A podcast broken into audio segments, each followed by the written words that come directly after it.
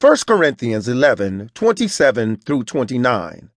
Wherefore, whosoever shall eat this bread and drink this cup of the Lord unworthily shall be guilty of the body and blood of the Lord.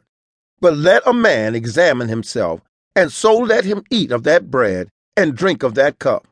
For he that eateth and drinketh unworthily eateth and drinketh damnation to himself, not discerning the Lord's body.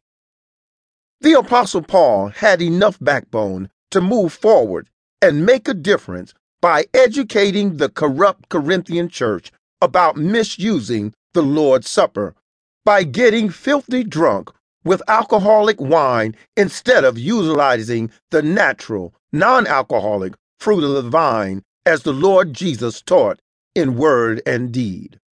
The Apostle Paul was moving forward with the positive and progressive influence, inspiration, and impact of Jesus, the Prince of Peace.